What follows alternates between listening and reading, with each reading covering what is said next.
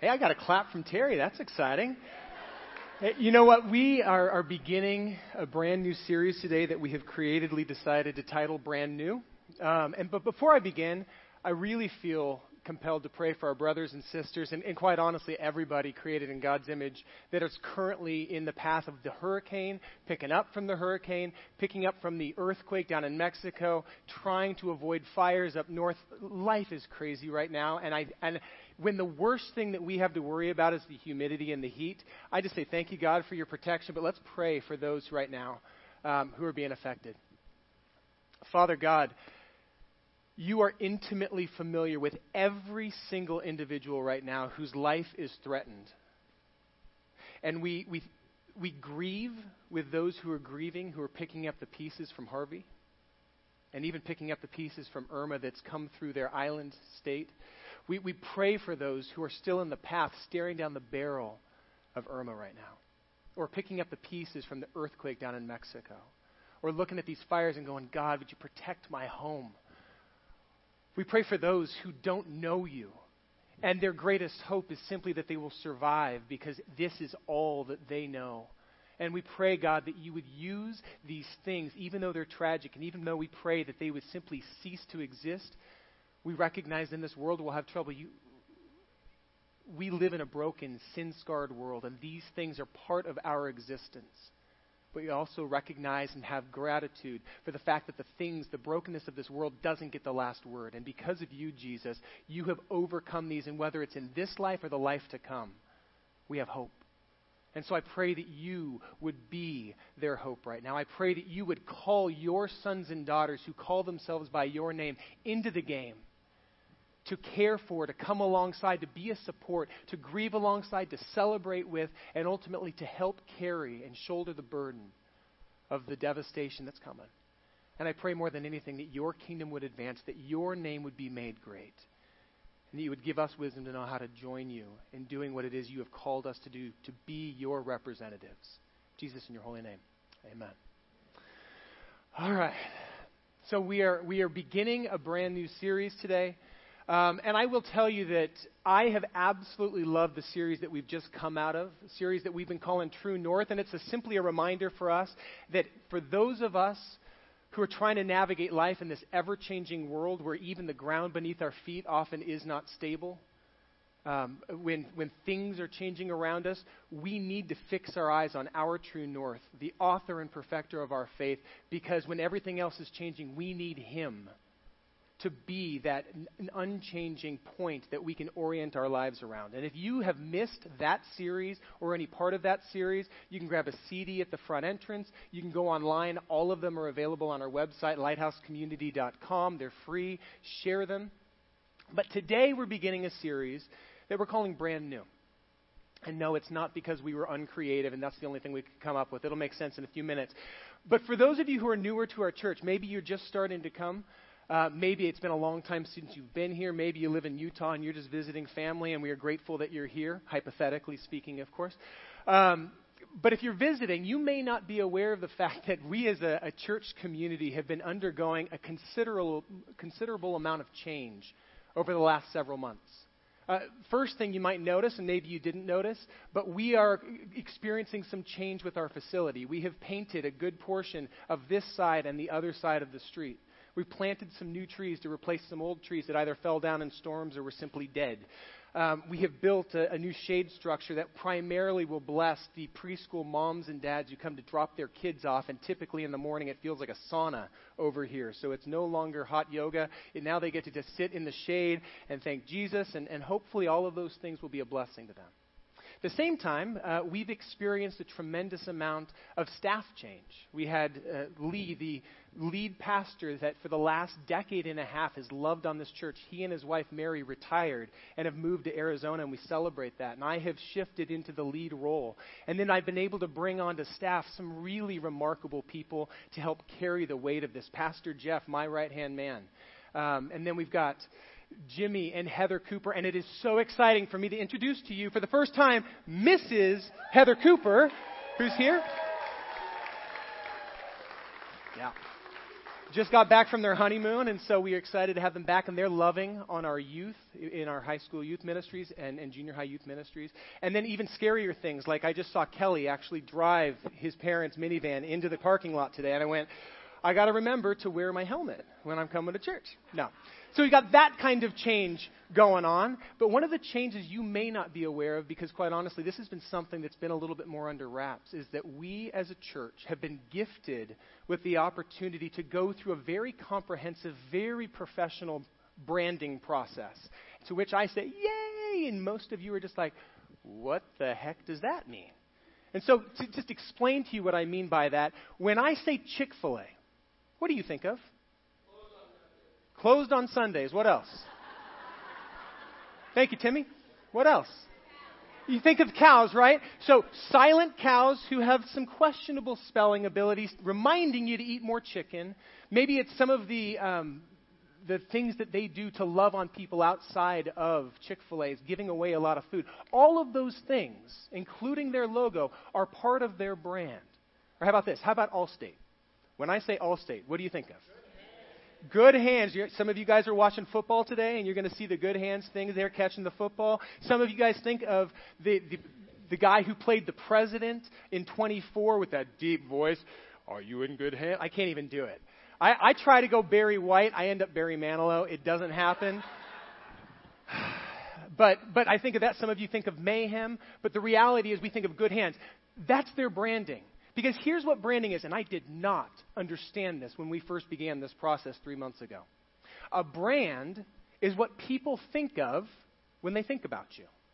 A brand is what people think of when they think about you, and this matters because what people think about you ultimately influences whether or not they're willing to interact with you. I mean, just this week, I, I was driving down Newport Boulevard and I and I, I glanced. I don't even know why I did this. It's never dawned on me before. But I realized how many restaurants I drive by every single day that I will never step foot in. I will never order a meal from. And I'm not suggesting that they don't have good food. I'm sure that many of them have excellent food.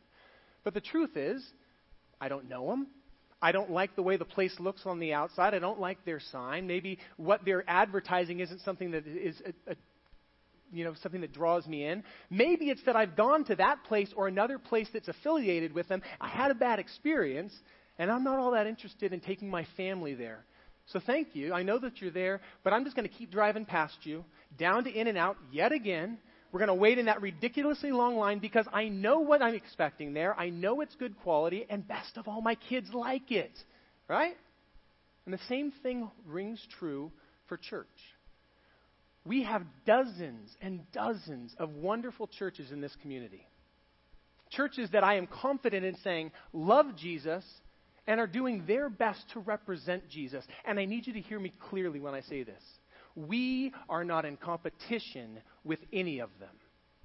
There's a reason why when Saddleback Church says, hey, we are equipped to be able to not only send things, but send people for hurricane relief, we're like, hey, we're in. We want to support that. We don't need to reinvent the wheel. We don't need to be better than them. We simply need to be part of the community of God. All of the churches in this community, there's only one church. Jesus Christ is the, the, shepherd over all of us, and we get to participate in loving our community. So we're not in competition with any of these churches. That said, we are called as the church and as a community of believers, we are called to be a light in this community and to radiate the light of the hope that we have found in Jesus Christ. Not only to those that are in the, in the path of a hurricane, but for those who are across the street that right now are turning up the music on their radio because they're so sick of hearing the sound reverberating out of this place. Right? Jesus died for them as well. And we as a church are not trying to steal sheep from other churches, but you better be understand that we are about connecting with those people who are unchurched that would otherwise never step foot into the church, and we want to share with them the gospel of Jesus Christ. But the truth of the matter is, we reside in a facility that's over 70 years old, and as with any building that has that kind of age in it, it's starting to show signs of aging. But of course, I have to ask for those of us who are in here does the, the, building's exterior, does the facade, does how it look affect our ability to worship God in this place? No, of course not. But for those people who drive by this church each week and have not stepped foot into a church, for those individuals who don't know Jesus Christ, have never really given the gospel a fair shake, and they, they drive by and they see cracking paint, and they see rusted gates, and they see plants that have withered and died. What are they thinking about this church? Because what they think about this church affects their ability, one way or the other, to step foot into this church. And I think what it causes them to think, I hope it doesn't, but what it probably causes them to think is if those guys can't actually care for their own facility, why on earth would I expect them to be able to care for my family's spiritual well being? Right? Or if somebody, just out of curiosity, says, I wonder what's going on at that place. I drive by it, I see people outside, but I wonder what they're about. And so they go on our website. And when they look, they see that we have posted things that have happened a year and a half ago that haven't been updated. Or they click on links and the link goes nowhere, it goes somewhere else. And they get frustrated and they said, This is obviously what you know the quality that these guys take care of if they can't even take care of their website which more and more for your generation is the predominant way that people interact with and it's the first touch for a place if we can't take care of our own website why on earth am i going to entrust you with my family right and so in all of these ways we are not trying to change who we are as a church. What we are trying to do, and what Brenda and her team over at Reveille have gifted us with, is the opportunity to begin saying, how can we help craft the things that people think about when they think about us? Or, at the very least, how can we begin to remove obstacles that would preclude them from being willing to step foot into this place? Does that make sense? That's the whole reason why we're doing this. And it's something that I'm so excited to share with you. In about a month, we're going to be kind of unveiling this. And this series is really going to help prepare our hearts for that. Because this series is not going to be about what we do as a church or what we look like as a church. This series is actually going to help us wrestle through some really important questions that have come up for us. Because this, this rebranding series or um, process over the last three months has not been all that easy because it's forced us to ask some really uncomfortable questions. Questions like, well, who are we as a church? And why do we do what we do the way that we do it? And, and, and what do people think about us when they think about us, particularly those who wouldn't otherwise step foot in this church? We've had to think about what are the pre- preconceived notions that they carry in with them when they think about us, and how can we begin to address those? And then finally, and this is the big one, are there any things that we are currently doing that are hindering us from staying focused on the main point, hindering us from doing what God has called us to do? And before you write this off as simply a marketing ploy, I want you to understand that the church, Big C, around the world, has been in a process of rebranding itself for a long, long time.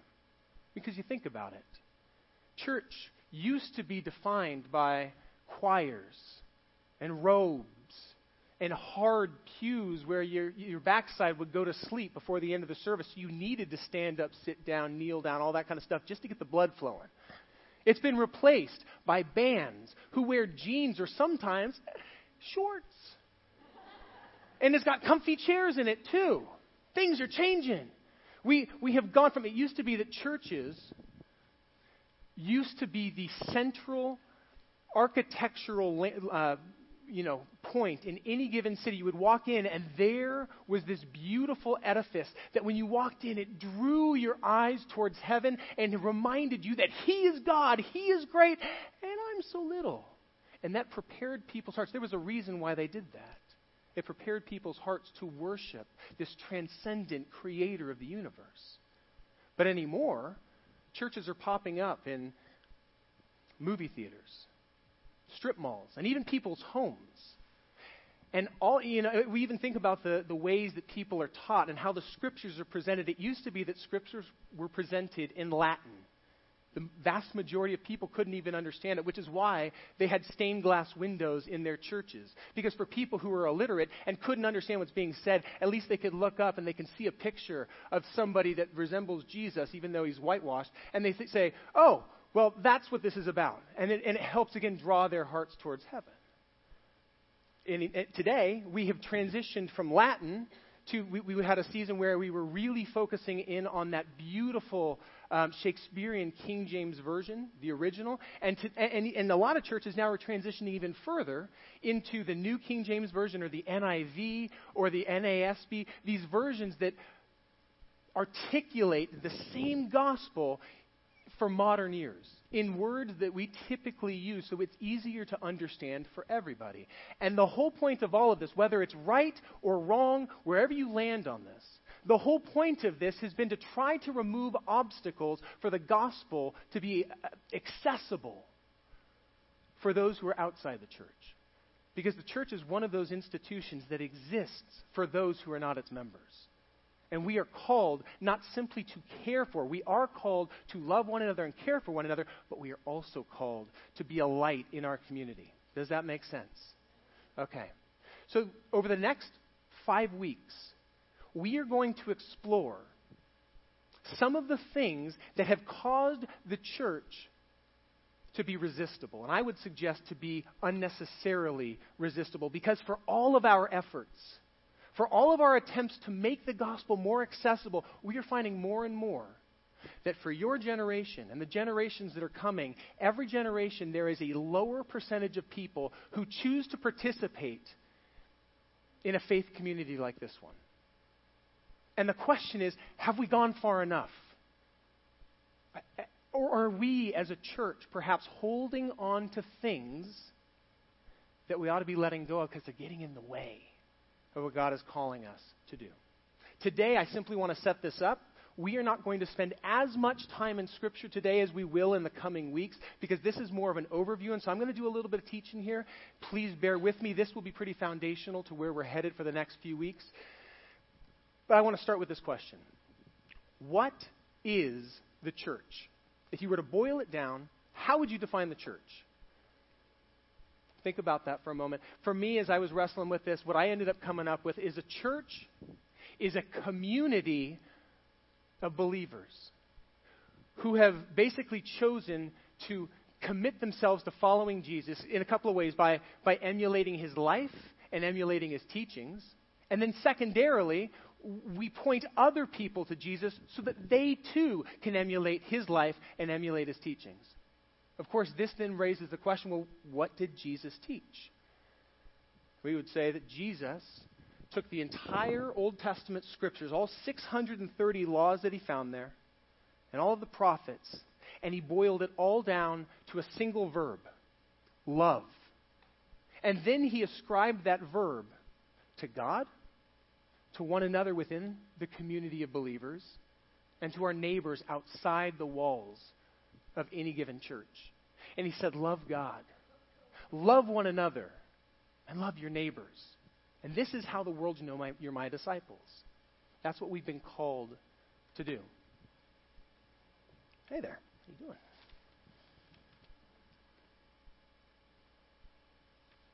I'm going to try to find my place. Because the truth of the matter is, the only thing that people should be able to resist about us. Because I think about I think about what Jesus has taught. And I realize what is so resistible? What is so awful about loving one another, loving God, and loving our neighbors? What is resistible about that? I would say probably not a whole lot. And the only thing that people should be able to resist about us as a church is our commitment to Jesus Christ. I wish that were the case. And in fact, for the first 300 years of the church's existence, that was more or less the reality. The church was known as a group of people who were wholeheartedly sold out for Jesus Christ. And they had the audacity to suggest and to say out loud in public Caesar is not our king. This crucified carpenter, Jesus, he is our king and they were killed for that claim. They were crucified, they were thrown to the lions because of their commitment to Jesus Christ, not because of their worship preference. Not because they were considered closed minded or arrogant or judgmental. They were thrown to the lions and killed because they would not bend a knee to the powers that be. And instead said, I am a son or a daughter of God washed and cleansed by the blood of Jesus Christ that he laid down. And he is alive. And because he's alive, I know that I have hope that I will live beyond this life. So I'm willing to stare down a lion. I am willing to go to the cross singing because I know that this is not my home. So what happened?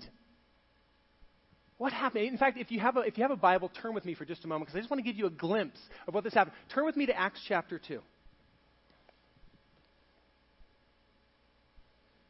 So, for those of you, um, it's in the New Testament Matthew, Mark, Luke, John, the four Gospels that remind us of Jesus and his life and show us how he lived. And then we come to Acts, which is the history of the church. And we're going to just read a couple of verses in Acts chapter 2.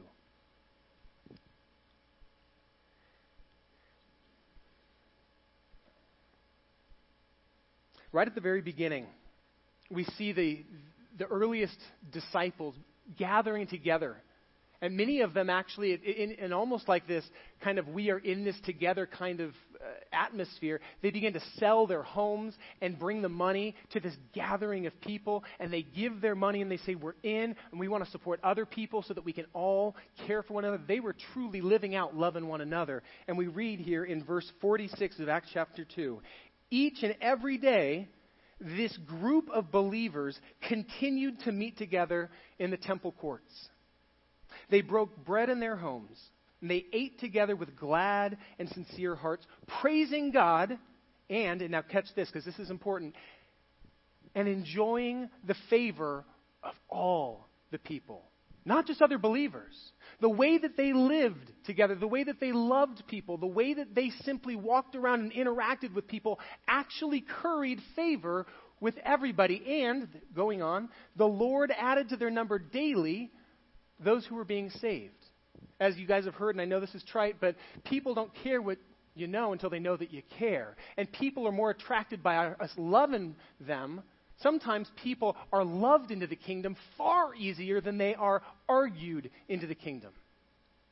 So that is what the church was. Yes, there was persecution. Yes, they lost their lives. But it was not because they were arrogant. It was not because they were judging or judgmental. It was not because they were fighting over words or because they were or because they were arguing over worship style. That came later. And I'm left asking the question what happened to this beautiful, brand new thing that Jesus came to inaugurate? And the truth of the matter is, it's not that new things were added, it's that some old things were added back in.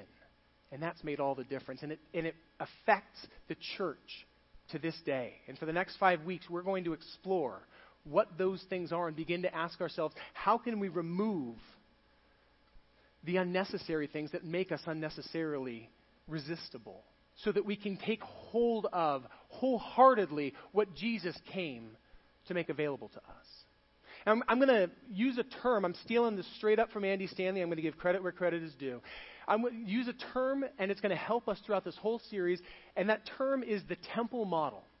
Now, the temple model has existed long before Jesus ever showed up in a manger in Bethlehem. This temple model has existed long after he was resurrected and, and went back to heaven. And the temple model is found in just about every single religious worship experience. Wherever somebody is worshiping something, we typically find the temple model at work. Well, what is the temple model? Here's how I would define it the temple model is built off of four pillars sacred places, sacred texts, sacred people, and sincere followers who want to worship God, but are basically saying, How do I do it? What's the right way to worship? How can I be connected to this power, whatever power that might be? And so, whether you are in a mud hut in Africa, you go to the witch doctor, or whether you are out in um, Middle East in a mosque with an imam, whether you're in a Catholic church with a priest or a Protestant church with a pastor, we see the temple model at work. And here's what it looks like you've got sacred places, a place that you go to worship, and it is set apart as more holy and more special and closer to God than anywhere else. And within these sacred places, there is a sacred text.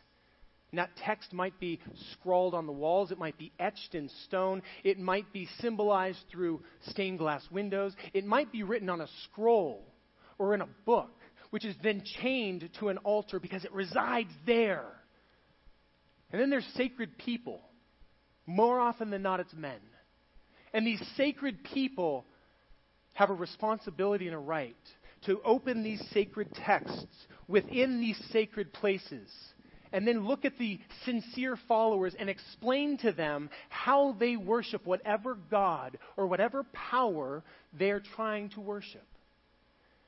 And the very system, this very model of temple model, sets these special, sacred people up to have power and authority within these spheres. It gives them great power because at the end of the day, they're the ones that determine what this means to the people out in the audience so that then these sincere followers feel obligated to obey it or suffer the consequences of separation from whatever God that they're following. And I would imagine that as I'm describing this, there are some of you in here this morning going, wait a minute. That sounds an awful lot like what we do here, right? We show up in this sacred place and we bring our Bibles, or the Bibles are under the seat. That's nice. I don't have to bring my own, or I've got it on my phone. But at the end of the day, Eric, we sit here and you open up the Word and you begin to explain it. And more often than not, what you're explaining is not what I got when I read it myself. So then you tell me what I'm supposed to think, and then I try to do it.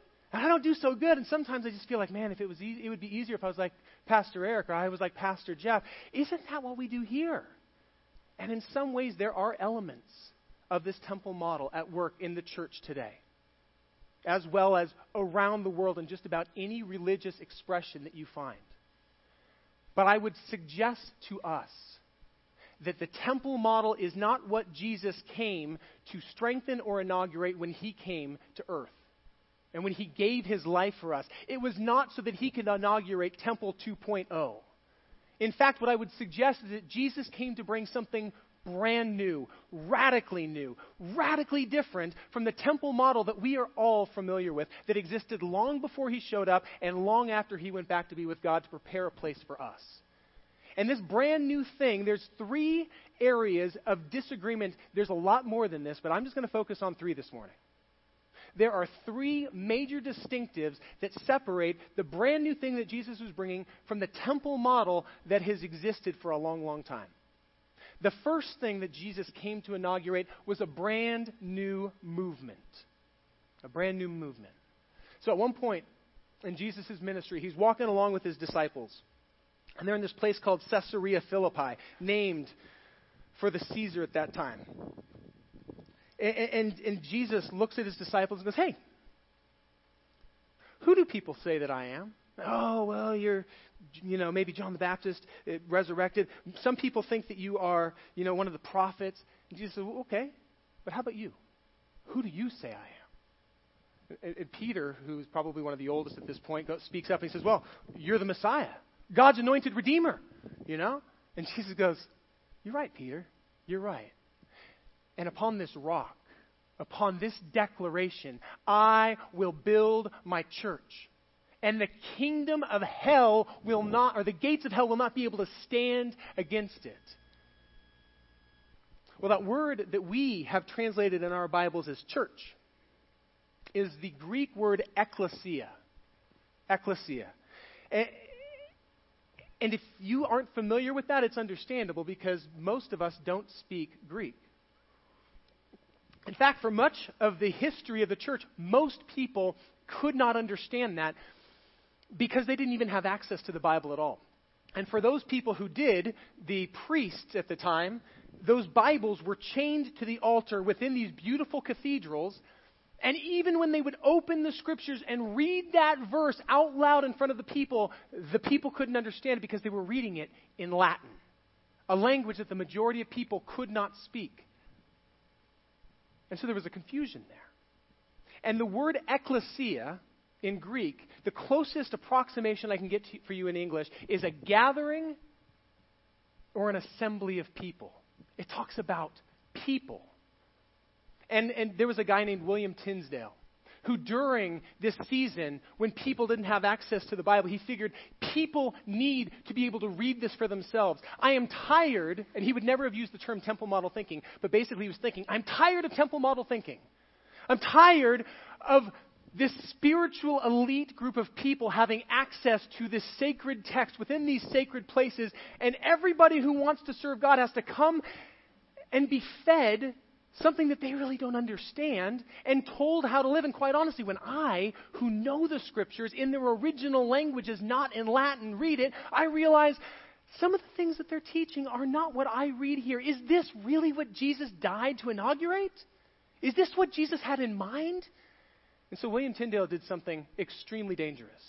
Because anytime you mess with the power of the power brokers, it usually doesn't go well. So William Tyndale decided he was going to take those original Greek and Hebrew texts of the Bible and he was going to translate the Bible into English so that people, the, the, the kind of sincere followers, could actually have access to it for themselves and make decisions for themselves. And William Tyndale was burned at the stake for that decision. Begin. Because power brokers don't like having their power messed with. But here's why this story matters. Because when he came to this verse where Jesus said, Who do you say I am? And they said, You're the Messiah. And he said, You're right. And upon this rock, upon this declaration, I will build my ecclesia. He translated that word, ecclesia, gathering, assembly. He said, What is a word that encapsulates the heart of that? And he chose the word congregation, people a gathering of, of like minded people who are following wholeheartedly after God. That's one of the reasons why he was killed. Because the powers that be at the time did not want people to think that it was about the, the sincere followers. They were in a building campaign that said it is all about the place, not the people. It's all about these glorious edifices. That is more important for us to focus on. That is what Jesus came to build. And so, he was killed, and some years later, King James said, I want to make the Bible accessible to everybody. And he asked them to ultimately come up with what we have as the King James Version. And when they began the process of doing it, and they came to this verse, ecclesia, ecclesia, they chose, instead of congregation, they chose the word church which is a German word. They didn't even have one in the common English vernacular, so they had to go to, a, to the German language and pick this word, church, which means house of the Lord, and inserted that for ecclesia. And do you see now why when we say the word church, which is so ingrained in our vernacular, it's even in our, in our title as a church, Lighthouse Community Church, that it is not going anywhere, but do you see how when we say church, we automatically think place, not people. You see how this happens? But here's the thing Jesus did not come to inaugurate monuments. He didn't come because he was concerned about edifices. Jesus came to start a movement of people. And toward that end, what he was getting at is that you, Jeff, are sacred. And Tom, you are sacred. And Rich, you are sacred. And every single one of you is sacred. And when you find yourself standing in the most holy place the most sacred place that you can think about. Think in your mind right now where is the most sacred place on this planet that if you could stand there, you would feel closer to God? Think for, about that for just a moment. And when you are standing in that place, make no mistake that the person standing on your right and on your left and in front of you and behind you is far more sacred to our God than any plot of ground. That is the movement that Jesus came to inaugurate. A movement of people that said the church, the church isn't a building. This is just the box that holds us. What's the, what is the true movement, the ecclesia of God, is what happens inside. We are the church, which means, and this is really exciting, when we leave the walls of this place, the church goes where we go. We bring the Holy Spirit with us, and when people interact with us at work or at school or in our water aerobics class or wherever, they're interacting with the church. They're interacting with the ecclesia of God. And that's good news. It's not about bringing people here, it's about bringing the gospel to people. That's the first of the big differences between the temple model and this brand new thing that Jesus was coming to bring. Secondly, Jesus came to bring a brand new covenant. You see, in the old way of doing things, if you wanted to connect with God, let's say that you had blown it and you just go, man, I really want to repent. The only way to do that was to go to one of these holy places and confess to a priest. Or you go into church and you say, I really, I, I, I, I need to be close to God. I need to go pray with a pastor.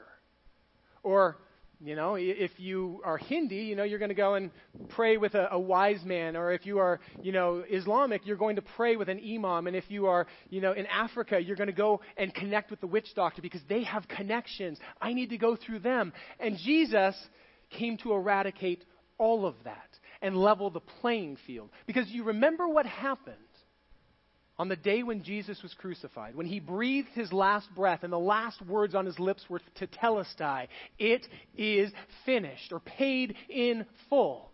And he breathed his last breath. And the sky was darkened. And the earth began to shake under the people's feet. And in the temple, there was a fit, uh, a, a foot, wow, that was interesting, a foot thick curtain that separated the people from the Holy of Holies, and that foot thick curtain was torn in half from top to bottom. Basically, declaring to everybody that you no longer are separated from God because of what Jesus has done. You no longer need an intermediary to intercede for God on your behalf because Jesus has become our intermediary and He is going to sit at the right hand of the throne of God and He's going to give us His Holy Spirit to reside within us. And even when we're praying and we don't know the words to say and we just go, ah, the Holy Spirit interprets that and brings it before God and intercedes on our behalf. So you don't need a professional Christian to intercede on your behalf, although we are willing to do so. We are willing to come alongside of you because we are your brothers and sisters in this journey. But you don't need a spiritual middleman. Make sense?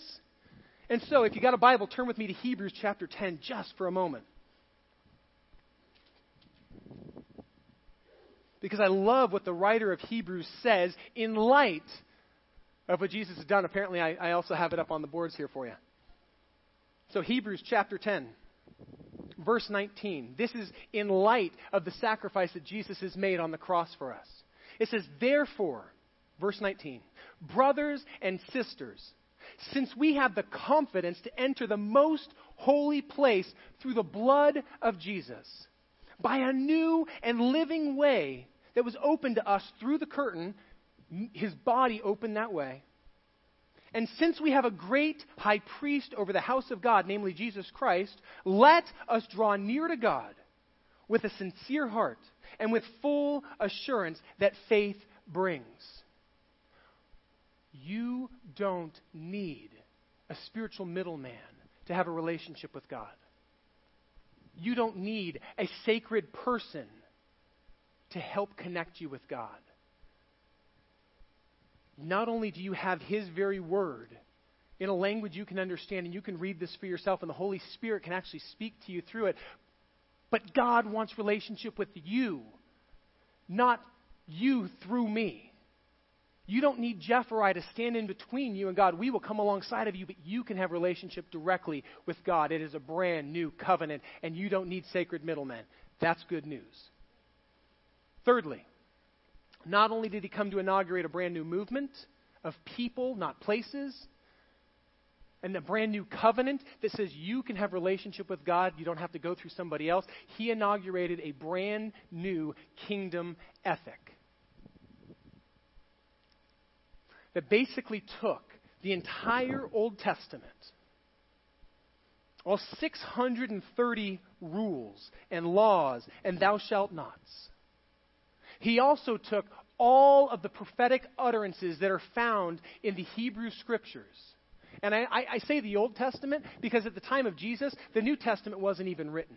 It had not even been laid on people's hearts yet.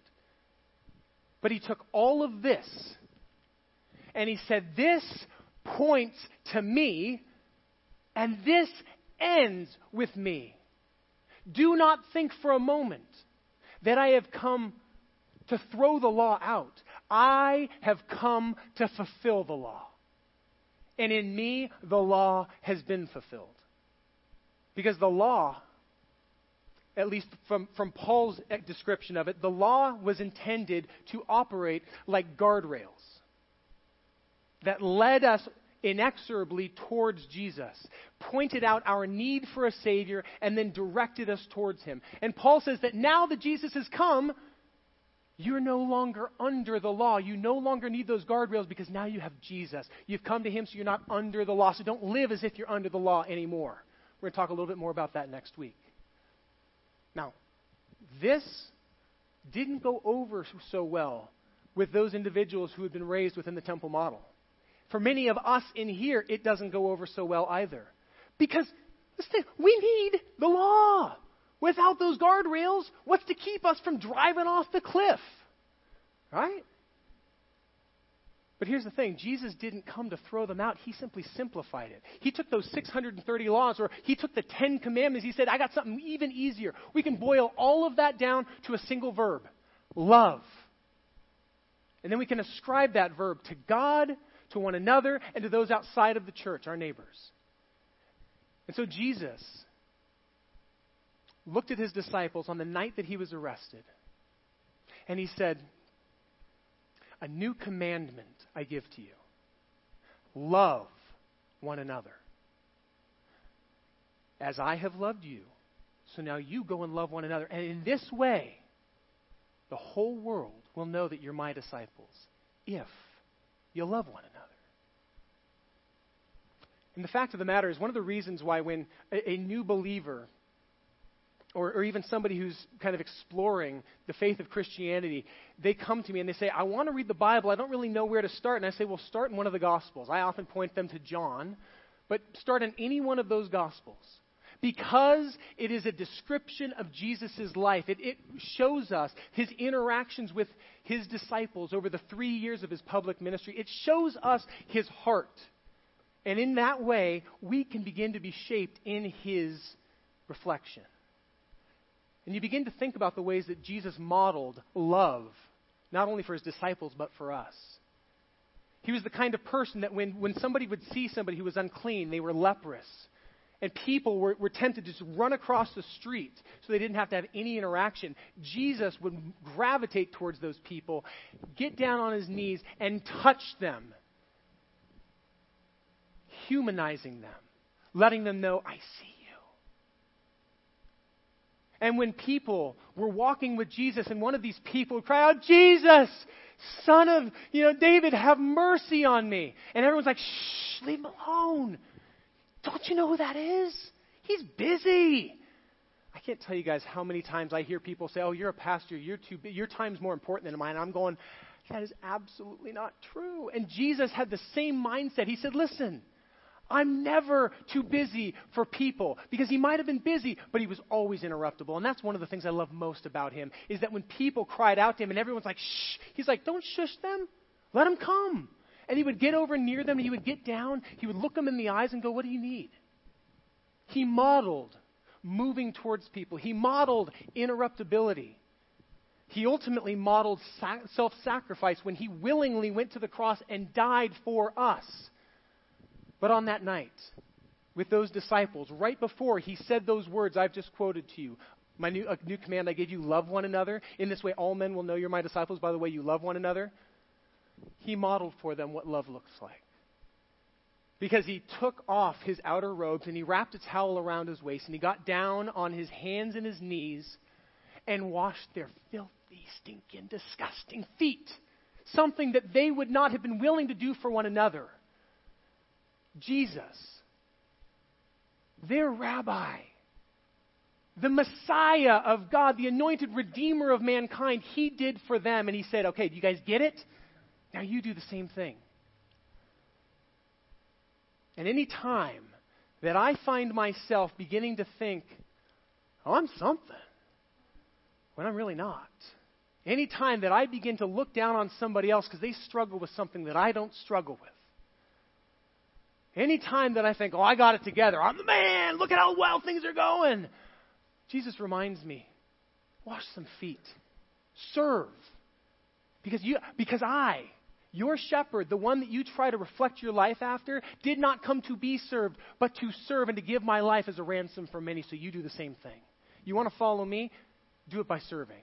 Because Jesus, in his life, in his example, flipped the entire temple model on its head. And whereas the temple model said that there are very powerful power brokers within the temple model who have access to the sacred words within the sacred places, and people defer to them and genuflect to them and give them all of the honor, Jesus says, no, no, no, no, no.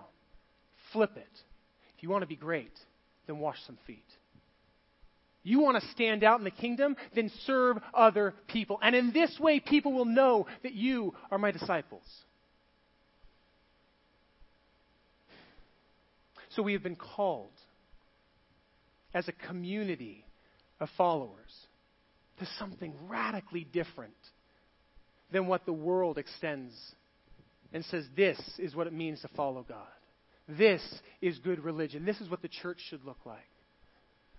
Jesus inaugurated something brand new, a brand new movement of people that take the gospel wherever they go in a brand new covenant where we can have relationship with God without a spiritual middleman, and a brand new kingdom ethic that boils all of the minutiae and all the thou shalt nots down to love. Love. Love God, submit your life to Him. Love one another, hold one another up. Love your neighbor as yourself. And for about 300 years, the church got off to an amazing start. And then some of these temple model kind of thoughts began to percolate back into the church. In a few weeks, we will explore how that happened from a historical standpoint. We're going to move past the scripture to actually how those scriptures were implemented throughout the centuries to bring us to this point that we find ourselves in today. And I tell you guys, I am excited about where we're headed even though it's uncomfortable in many ways because we're looking at our own junk and saying, why are we so unnecessarily resistible? And it's scary as a pastor to look at this beautiful bride that we call Lighthouse Community that is one of many expressions of the family of God throughout this city. Something that's dear to my heart and saying, God, God, what do you want to do with us? I submit even this to you. Are there things that we need to see? It's going to be uncomfortable. But not only do we need this, but I suspect that there are people in your life that have been hurt by the church. Maybe not this one, but by a church. And so when they think about coming here, they're like, I have no interest in that. I don't want any part of that. Maybe there are people who, some of Jesus' followers, maybe even yourself, have not reflected his loving heart as well as he would have liked. And their perception of the church has been shaped by that. And perhaps, as Jeff mentioned last week, he said, you know, one of the most powerful, in fact, the most powerful way to get somebody to do something is to personally invite them. I want to challenge you this week. If you have somebody like that in your life, invite them to this because I can't imagine a series that would not speak more clearly to them than this one. Because the reality is, we're going to be talking about some of the very things that many of them probably resent, resent and cause them to be resistant to the church. And the reality is, they probably have a reason to be resistant to the church. And we're going to address some of those things. So this would be a great time to invite them. But also for us, as we prepare for this next week and this whole conversation, I'm going to invite the worship team to come forward. as we prepare for this, I would just encourage you this week to consider for a moment the ways that the temple model, with its sacred places and its sacred scriptures and its sacred people that are set up above, just consider the ways that that temple model thinking has percolated into your own worship, into the ways that you view God, into the ways that you interact with Him, into the ways that you view His Word, and the ways that you interact with it. Just consider that this week as we then pick up this conversation next week. And I, my prayer for us, guys, is that we would accurately reflect the heart of our Lord and Savior. So that when people look at us, His church, His community, His ecclesia, when they look at us, and when they reject us, because make no bones about it, I know that people will continue to reject us. But when they do, my prayer is that they would be rejecting Jesus and not the poor facsimile that we have made him out to be. That when they see us, they would see an accurate reflection of him so that we don't get in the way. Because the gravity of this is far, far too great. So, Father God, I pray that you would have your way with us. I know that you love the men and women and children that are beyond the walls of this church, beyond the walls of this edifice that we gather. And we thank you for this place that we can worship. We thank you that we can worship out loud and out in the open. But God, we also recognize this reminder this morning that we, not this building, is the ecclesia, the gathering, the church. And we get to go be the church now. From this point until next Sunday, we get to go be the church beyond the walls of this building. So, would you have your way with us? Would you strip away the stuff that gets in the way so that we can take hold of this brand new thing, Jesus, that you came to inaugurate? And we look forward to the day that we get to see you face to face and the brokenness of this world no longer has sway over our lives. And we pray, Father, that our neighbors and our family members and our schoolmates would be there with us worshiping you. The harvest is plentiful and the workers are few. So I pray that you would call my brothers and sisters out of these comfortable chairs and onto the field to go and be the church in the spheres of influence that you have placed them uniquely for your namesake and for your kingdom's advancement, and ultimately for the well being, spiritually and eternally, of the people that were created in your image that do not know you. Protect us from being an impediment, God. Use us as your representatives, as your ambassadors. Jesus, we pray this in your holy name. Amen.